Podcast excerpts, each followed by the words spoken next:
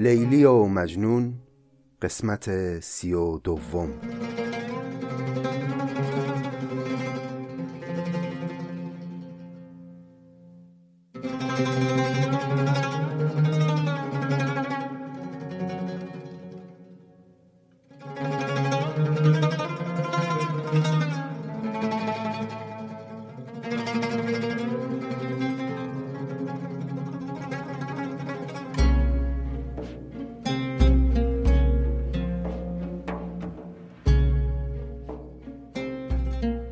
سلام. این 104 مین قسمت پادکست نظامی گنجوی است. من محمد رضا طاهری هستم. در زمستان سرد 1401 در روزگاری دشوار در زمستانی سخت برای علاقمندان به ایران این قسمت داره ضبط میشه و قراره که ما ادامه یکی از غمانگیزترین متون ادب فارسی رو بخونیم یعنی منظومه لیلی و مجنون که اندوه جاری در ابیات این منظومه خیلی هم اتفاقا همخانی داره با حال و هوای این روزهای ما. اساسا نظامی در وقت سرودن لیلی و مجنون کاملا در قبض قرار داره افسرده است. اندوه میباره از سر و روش. علاوه بر محتوای داستان که خب دیدیم دیگه کاملا خالی است از طرب و شادی و نشاط حتی در مقدمه کتاب هم میشه این حال نظامی رو فهمید. الان اتفاقا ما در جایی از مقدمه قرار داریم که این ویژگی ازش بسیار پیداست. اجازه بدید طبق رسمی که داریم قبل از اینکه بریم سراغ قصه یه نگاهی به مقدمه کتاب بندازیم. اگر یادتون باشه ما بیشتر بخش های مقدمه رو خوندیم و جلو اومدیم و الان رسیدیم به جایی که نظامی داره با ساقی سخن میگه. فکر کنم دو سه قسمت قبل ما این بخش های مقدمه رو با هم خوندیم. یکی یکی داره غمهای خودش رو برای خودش یادآوری می‌کنه. یه چند بیتی درباره هر کدوم از این غمها و این دغدغه ها حرف می‌زنه. اما در نهایت انگار که مثلا هیچ راهی برای رهایی از این غمی که داره پیدا نکرده پناه می‌بره به ساقی و از ساقی می‌خواد که یه شرابی براش بیاره که اون مشکل رو بتونه به توسط اون شراب حل بکنه. ابتدا از برخی گذشتگان خودش یاد کرد نظامی بعد پدر و مادرش رو به یاد آورد. بعد برخی از دوستان و اقوام درگذشتش رو یاد کرد و تمام این یاداوری ها هم یاداوری های اندوه باری بود. همشون در نهایت منتهی شد به درخواست از ساقی. آخرین ابیاتی که از این بخش خوندیم هم عنوانش بود فراموشی از پیکر و جسم که دغدغه نظامی اونجا فانی بودن این صورت ظاهری بود که اونجا هم باز در پایان از ساقی طلب شراب کرد. و حالا بخشی که می‌خوایم واردش بشیم عنوانش هست فراموشی از سرفرازی. دیگه من بخش های مختلف رو پشت سر هم می‌خونم عنوانهاش رو نمیگم. محتوا از خود ابیات پیداست.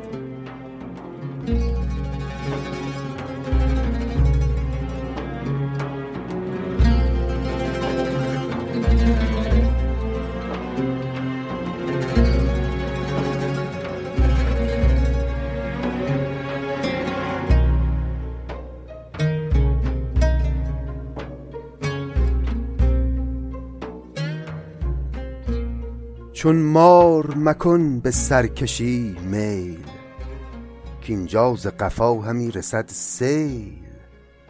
گر هفت سرت چو اژدها هست هر هفت سرت نهند بر دست.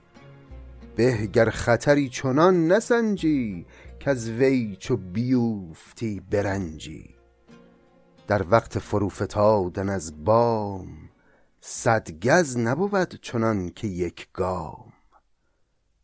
خب معلومه تو این بخش داره این هشدار رو میده که بلند پروازی ها در این دنیا پایدار نیست و توصیه می‌کنه که اگر می‌خوای بلند بپری اونقدری ارتفاع بگیر که اگر سقوط کردی خورد و خمیر نشی. ما رو یاد همون ابیاتی میندازه که در هفت پیکر اوایل هفت پیکر در مورد سمنار گفت نظامی اون معمار کاخ خورنق که گفت تخت پایه چنان توان بربرد که چه افتی از او نگردی خورد. دیگه حالا من داستان رو لو نمیدم که اگر دوستانی نخوندند هفت پیکر رو برن سراغش. اما اینجا داره حرف از این می‌زنه که گر هفت سرت چو اجده هست هر هفت سرت نهند بر دست. حواستو جمع کن مثل اجده اگه هفت سر هم داشته باشی هر هفت سرتو می‌برن می‌ذارن کف دستت.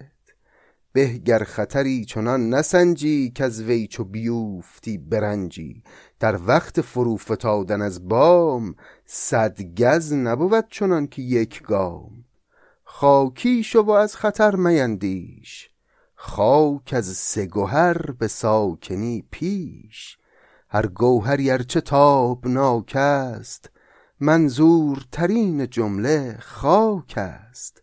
او هست پدید در سه همکار وان هر سه در ناپدیدار. اشاره داره به اون سه عنصر دیگری که در نظر قدما به همراه خاک می شدن چهار عنصر و عالم رو می ساختند ساقی می لال رنگ برگیر. نصفی به نوای چنگ برگیر آن می که منادی سبو هست آباد کن سرای روح هست تا کی غم نارسیده خوردن دانستن و ناشنیده کردن بهگر سخنم به یاد داری و از عمر گذشته یاد ناری. آن عمر شده که پیش خورده است پندار هنوز در نورد است. هم بر ورق گذشته گیرش وا کرده و در نبشته گیرش. انگار که هفت صبح خواندی یا هفت هزار سال ماندی آخر نه چو مدت اسپری گشت آن هفت هزار سال بگذشت. چون قامت ما برای غرق است کوتاه و دراز را چه فرق است؟ سخن از عمر رفته است. عمری که اگر برگرده و دوباره پیش پای ما بگذارنش هم فرقی نمی‌کنه. باز به همین صورت ما او را فنا خواهیم کرد و در نهایت عمر از دست ما خواهد رفت و تمام خواهد شد. چون قامت ما برای غرق است. کوتاه و دراز را چه فرق است؟ ساقی به صبوح بام دادم. میده که نخورده نوش بادم. آن می که چو آفتاب گیرد. زو چشمه خشک آب گیرد. تا چند چو یخ فسرده بودن در آب چو موش مرده بودن. چون گل بگذار نرم خویی بگذر چو بنفشه از درویی جایی باشد که خار باید دیوانگی به کار باید. پس سخن اینجا از لزوم ترک فروتنی است. ترک نرم خویی است. چون گل بگذار نرم خویی مثل گل نمی‌خواد نرم خو باشی. بگذر چو بنفشه از درویی اینجا درو بودن به معنی ریاکار بودن نیست به معنی تعارف داشتنه.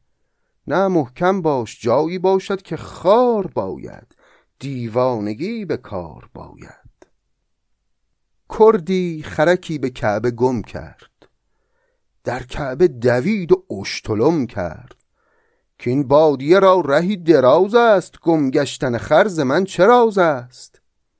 این گفت و چو گفت باز پس دید خر دید و چو دید خر بخندید. گفتا خرم از میانه گم بود و یافتنش به اشتلم بود. گر اشتلمی نمی‌زد آن کرد خر می‌شد و بار نیز می‌برد این ده که حصار بیهوشان است اقطاع ده زبون کشان است. بی شیر دلی به سر نیاید و از گاودلان هنر نیاید.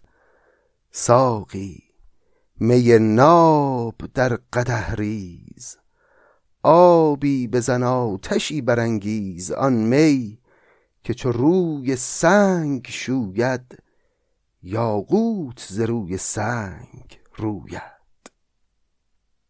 پایین طلب خسان چه باشی؟ دست خوش ناکسان چه باشی؟ گردن چه نهی به هر قفایی؟ رازی چه شوی به هر جفایی؟ چون کوه بلند پشتی کن. با نرم جهان درشتی کن. چون سوسن اگر حریر بافی دردی خوری از زمین صافی. خاری خلل درونی آرد بیداد کشی زبونی آرد. می باش چو خار هر به بردوش تا خرمن گل کشی در آغوش. نیرو شکن است حیف و بیداد از حیف بمیرد آدمی زاد. ساقی منشین که روز دیر است می ده که سرم ز شغل سیر است. آن می که چراغ رهروان شد هر پیر که خورد از او جوان شد. با یک دو سه رند لاابالی راهی طلب از غرور خالی. با ذره نشین چو نور خورشید تو کی و نشاطگاه جمشید. بگذار معاش پادشاهی کاوارگی آورد سپاهی. خب این ابیات هم معلومه توصیه است به دوری کردن از مناسب قدرت و به خصوص دوری کردن از شخص پادشاه. به قول حافظ صحبت حکام ظلمت شب یلداست. با ذره نشین چون نور خورشید تو کی و نشاطگاه جمشید. بگذار معاش پادشاهی کاوارگی آورد سپاهی. از صحبت پادشه بپرهیز چون پنبه خشک از آتش تیز. زان آتش گرچه پرز نور است ایمن بودان کسی که دور است. پروانه که نور شمعش افروخت چون بزم نشین شمع شد سوخت. ساقی. نفسم ز غم فرو بست. می ده که به می ز غم توان رست. آن می که صفای سیم دارد در دل اثری عظیم دارد.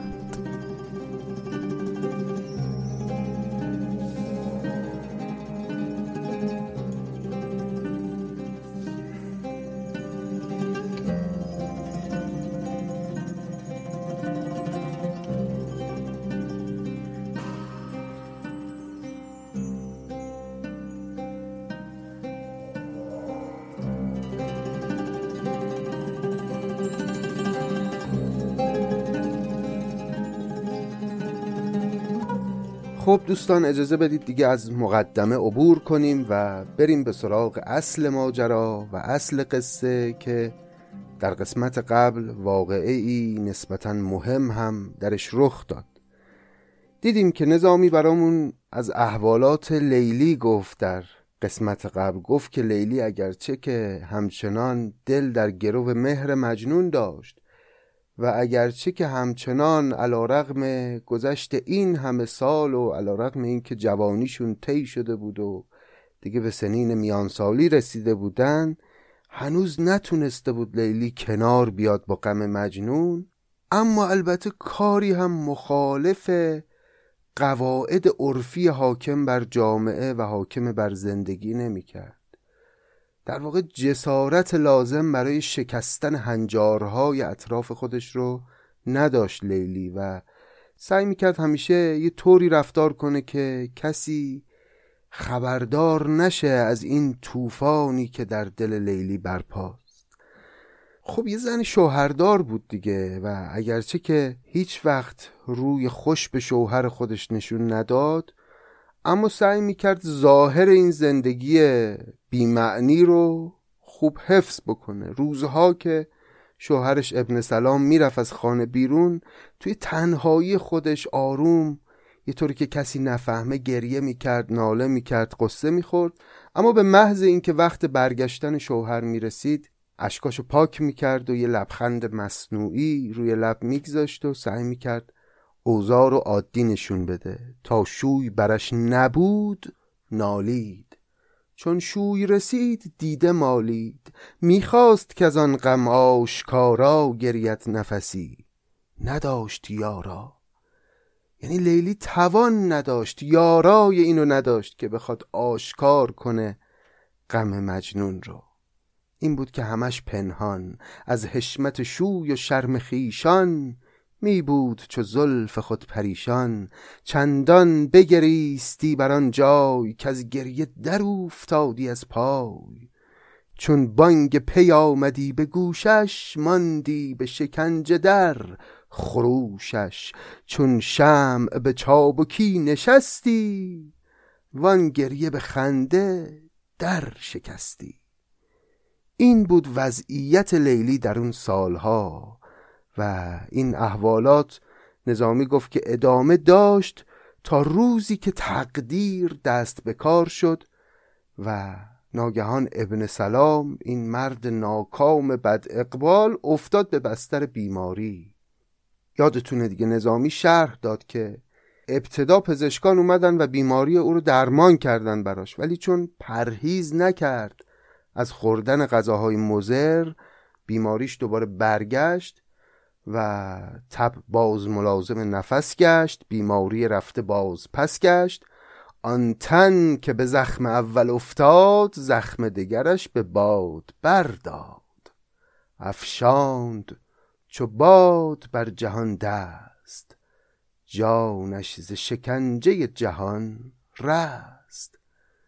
عمر ابن سلام به پایان رسید و مرد و این اتفاق مهمی است در داستان. او رفت و رویم و کس نماند. وامی که جهان دهد ستاند.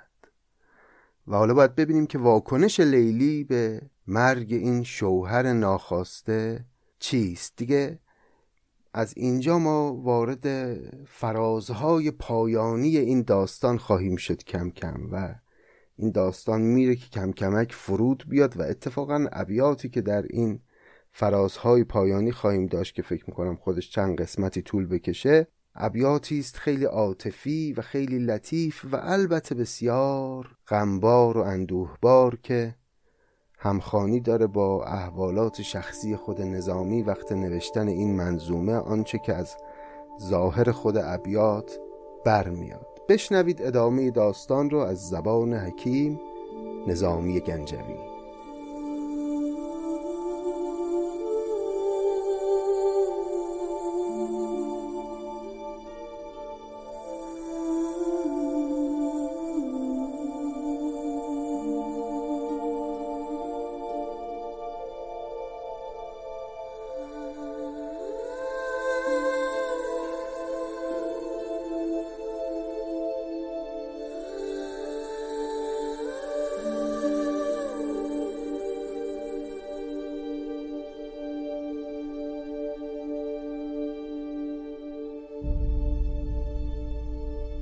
لیلی ز فراق شوی بیکام می جست ز جا چو گور از دام. از رفتنش ار چه سود سنجید با این همه شوی بود رنجید. می کرد ز بهر شوی فریاد و آورده نهفته دوست را یاد. از مهنت دوست موی می‌کند اما به توفیل شوی می‌کند. اشک از پی دوست دانه می‌کرد شوی شده را بهانه می‌کرد. بر شوی ز شیونی که خواندی در شیوه دوست نکته راندی. شویش ز برون پوست بودی مغزش همه دوست دوست بودی. پس جالبه در این مرحله هم همچنان لیلی محافظ کاری رو کنار نگذاشته و تنها کاری که داره می‌کنه اینه که خیلی مفصل و مبسوط داره برای شوهرش عزاداری می‌کنه گریه می‌کنه شیون می‌کنه ناله می‌کنه ولی نظامی میگه همه این ناله ها اسمن برای ابن سلام بود ولی رسما همه در فراق مجنون بود. می‌کرد زبهر شوی فریاد و آورده نهفته دوست را یاد. فریاد می‌زد ظاهرا در غم از دست رفتن ابن سلام اما آنچه که در ذهنش بود و اون فریاد رو به اون نیت می‌زد نیت مجنون بود. از مهنت دوست موی می‌کند اما به توفیل شوی می‌کرد. اشک از پی دوست دانه می‌کرد شوی شده را بهانه می‌کرد. شویش ز برون پوست بودی مغزش همه دوست دوست بودی. درون لیلی فریاد دوست دوست سر می‌داد اما بیرونش همچنان دیگران که می‌دیدن همه خیال می‌کردن خب شوهرش مرده و این زن داره برای شوهرش عزاداری می‌کنه. رسم عرب است که از پس شوی ننماید زن به هیچ کس روی. رسم عرب است که از پس شوی ننماید زن به هیچ کس روی. سالی دو به خانه در نشیند او در کس و کس در او نبیند. نالد به تزرعی که داند بیتی به مراد خیش خواند. پس نظامی میگه این رسم عربه که وقتی زنی شوهرش از دنیا میره برای دو سال میشینه تو خونه و هیچ جا نمیره و با هیچ کس هم رابطه ای نداره کسی رو نمی‌بینه برای خودش عزاداری می‌کنه. ظاهرا رسم اعراب اون زمان بوده. لیلی به چنین بهانه حالی خرگاه ز خلق کرد خالی. بر قاعده مصیبت شوی با غم بنشست روی در روی. پس خوب بهانه پیدا کرد لیلی که به مناسبت به جا آوردن این آین و این رسم همه را از خونه بیرون کنه و تنها بشه بتونه تنهایی بشینه و برای مجنون گریه وزاری کنه در دوری مجنون و همه هم خیال کنن که داره برای شوهرش طبق اون رسمی که میگن زن باید تنها دو سال در خانه بنشینه داره برای شوهرش گریه زاری می‌کنه. لیلی به چنین بهانه حالی حالی یعنی فوراً خرگاه ز خلق کرد خالی. بر قاعده مصیبت شوی با غم بنشست روی در روی. چون یافت غریو را بهانه برخاست صبوری از میانه. می برد به شرط سوگواری بر هفت فلک خروش و زاری. شوریدگی دلیر می کرد خود را به تپانچه سیر می کرد. عجب بیتی است. دیگه حالا که بهانه غریب و فریاد پیدا کرده بود لیلی تمام قصه این سالها رو داشت اربده می‌زد تنهایی در خانه. و دیگه چون هیچ چیزی باعث نمی‌شد که بخواد درون خودشو پنهان نگه داره شوریدگی دلیر می‌کرد خود را به تپانچه سیر می کرد تپانچه یعنی همون ضربه به خود زدن. انگار در تمام این سالها لیلی تشنه و گرسنه خودزنی بوده. و به خاطر رعایت زواهر حتی از اینکه خودش رو بزنه و یه خورده آروم شه و اون غم درونش رو تشفی ببخشه از این هم محروم بوده. و حالا که فرصت مهیا شده شوریدگی دلیر می کرد خود را به تپانچه سیر می کرد می‌زد نفسی چنان که می‌خواست. خوف و خطرش زراه برخاست. پس مرگ ابن سلام شوهر ناخواسته لیلی تنها. خاصیتی که داشت این بود که ناله کردنهای لیلی رو زجه زدنهای لیلی رو آشکار کرد و از خودخوری و پنهان گریستن لیلی خلاص شد و تأثیر چندانی ظاهرا در رابطه بین لیلی و مجنون نداشت. دیگه از این به بعد می‌زد نفسی چنان که می‌خواست خوف و خطرش زرا برخواست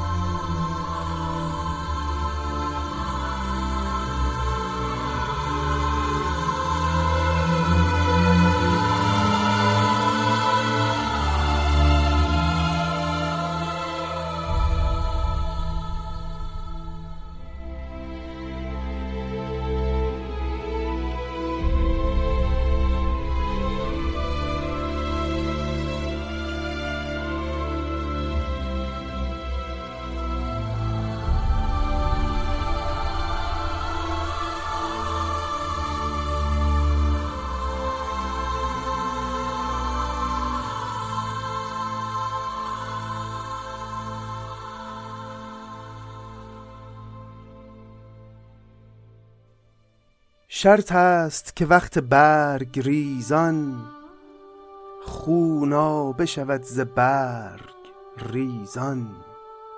خونی که بود درون هر شاخ بیرون چکد از مسام سوراخ. قاروره آب سرد گردد رخساره باغ زرد گردد. شاخ آبله هلاک یابد زر جوید برگ و خاک یابد. خب در این بخش نظامی داره فصل پاییز رو توصیف می‌کنه. یک پاییز بسیار بسیار غمبار و افسرده که همه چیز رو نظامی از منظر مرگ و از منظر نابودی و نیستی و افسردگی بهش نگاه می‌کنه. شاخ آبله هلاک یابد. زر جوید برگ و خاک یابد. خیلی جالبه. رفتار انسانی که به برگ داده کاملا با رفتار آدمیزاد در طول عمرش سنخیت داره. آدمیزاد در طول عمرش به دنبال زر میگرده به دنبال مال دنیاست همش. اما در نهایت چیزی که نصیبش میشه خاکه. برگ پاییزی هم همینه. دنبال زره یعنی زرد میشه اول. این زرد شدن برگ رو به دنبال زر بودن تعبیر کرده. زر جوید برگ و خاک یابد. اما این برگی که به دنبال زره ناگهان میفته زمین و بر خاک مینشینه. نرگس به جمازه برنهد رخت. شمشاد در افتد از سر تخت. سیمای سمن شکست گیرد. گل نامه غم به دست گیرد. بر فرق چمن کلاله خاک پیچیده شود چون مار زحاک چون باد مخالف آید از دور افتادن برگ هست معذور. کانان که ز غرق گه گریزند زندیشه باد رخت ریزند. میگه طبیعیه که وقتی باد مخالف پاییزی میوزه برگ ها به زمین بریزن. چون در کشتی هم وقتی که شرایط دریا نامساعد میشه و احتمال غرق شدن کشتی میره مسافران رخت های خودشون رو در آب میریزن اسباب خودشون رو در دریا میریزن که کشتی سبک بشه و نجات پیدا بکنه. گویی این ریختن برگ های درختان هم وسیله است برای نجات درخت از نیستی. چون باد مخالف آید از دور افتادن برگ هست معذور. کانان که ز غرق گه گریزند زندیشی باد رخت ریزند.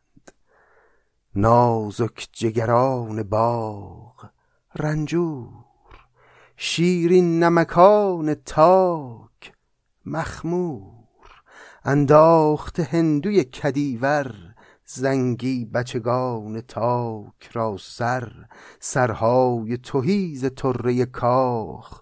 آویخته هم به طره شاخ سیب از زنخی بدان نگونی. بر نار زنخ زنان که چونی نار از جگر کفیده خیش خونابه چکانده بر دل ریش. بر پسته که شد دهن دریده عناب ز دور لب گزیده.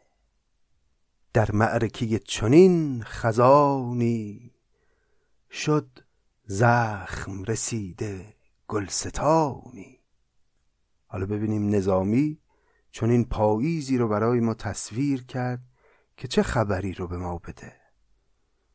در معرکه چنین خزانی شد زخم رسیده گلستانی.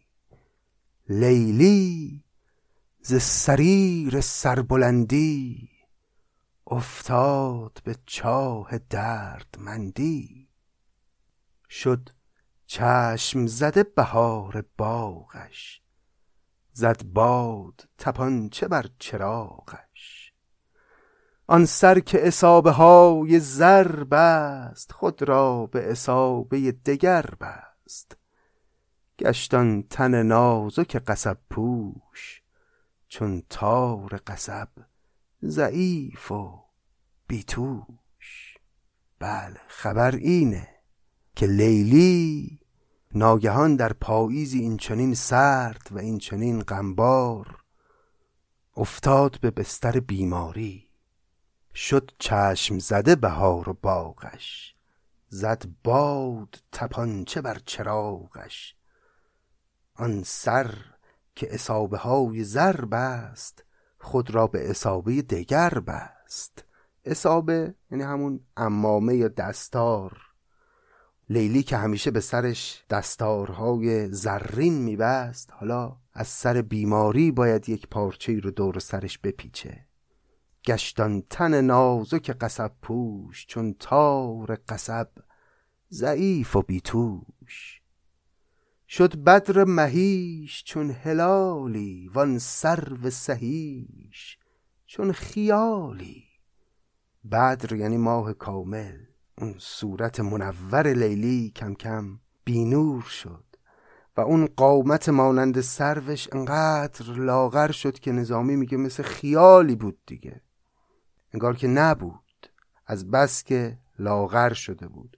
شد بدر مهیش چون هلالی وان سرو سهیش چون خیالی. سودای دلش به سر درآمد سرسام سرش به دل برآمد. گرمای تموز ژاله را برد باد آمد و برگ لاله را برد. در واقع گوی این بیماری لیلی از شدت غمهایی است که خورده. به قول امروزی ها بیماری های روانتنی دیگه. سودای دلش به سر در آمد نظامی میگه. این حال پریشانی که او در دل داشت عاقبت بروز جسمانی پیدا کرد و به سرش زد و او رو بیمار کرد. سرسام سرش به دل برآمد. گرمای تموز ژاله را برد. باد آمد و برگ لاله را برد. یعنی گرد بیماری و به نوعی پیری بر صورت لیلی نشست دیگه اون گونه های لالگون لیلی مثل گذشته نبود. بیماری صورت او رو رنجور کرد و برق نگاه او رو ضعیف کرد. تب لرز شکست پیکرش را. تب خال گزید شکرش را. شکر هم که همیشه استعاره از لب هست. بالین طلبید زاد سروش و از سرو فتاده شد تزروش. افتاد چنان که دانه از کشت سربند قصب به رخ فروهشت این چنین در این پاییزی که نظامی توصیف کرد خزان عمر لیلی هم از راه رسید و این لیلی رنجور در بستر بیماری افتاده. دیگه اون لیلی روزهای گذشته نیست. حالا در ادامه خواهیم دید که لیلی مادر خودش رو طلب می‌کنه و سخنان خیلی خیلی مهمی به مادر خودش میگه. که اینها رو البته اجازه بدید بگذاریم برای قسمت آینده چون این بخش طولانی است و اگر بخوایم سر این زخم رو باز کنیم حالا حالا ها باید خون بشوییم از داستان. اجازه بدید پس بماند ما بقیه ابیات برای قسمت آینده.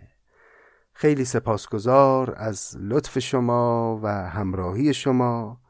من این روزها به احوالات لیلی فکر می‌کنم و مقایسش می‌کنم با احوالات شیرین در داستان خسرو و شیرین که خوندن موازی این دو داستان خیلی به ما کمک می‌کنه برای فهم تفاوتهای فرهنگی میان ایرانیان و دیگر مللی که در این منطقه بودند.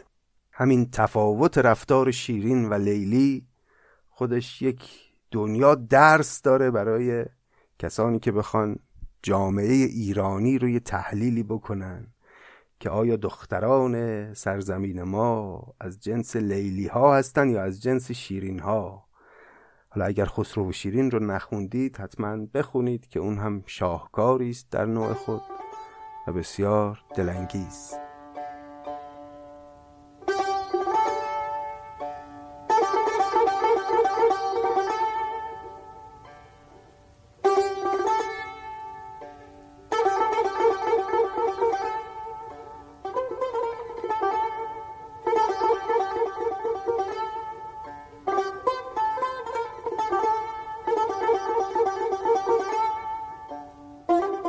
خب دوستان عزیز اجازه بدید که این قسمت رو به پایان ببرم. طبق معمول ازتون تشکر کنم که همراهید و میشنوید و با پیام های محبت آمیزتون انرژی و روحیه می‌دید به ما. ما لیلی و مجنون رو احتمالا تا چند قسمت آینده به پایان خواهیم برد و بعد از اون برنامه های دیگری داریم که عرض خواهیم کرد. اگر مایلید از پادکست نظامی گنجوی حمایت مالی بکنید.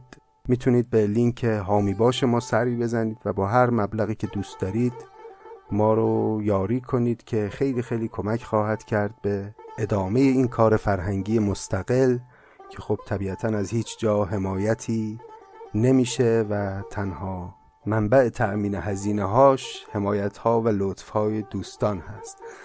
امیدوارم روزگار روزهای بهتری از آنچه که امروز برای ما آورده در آینده تعبیه کرده باشه برامون. البته که آینده چیزی نیست جز آنچه که ما رقم می‌زنیم. اما گفت از ما گذشت نیک و بد اما تو روزگار فکری به حال خیش کن.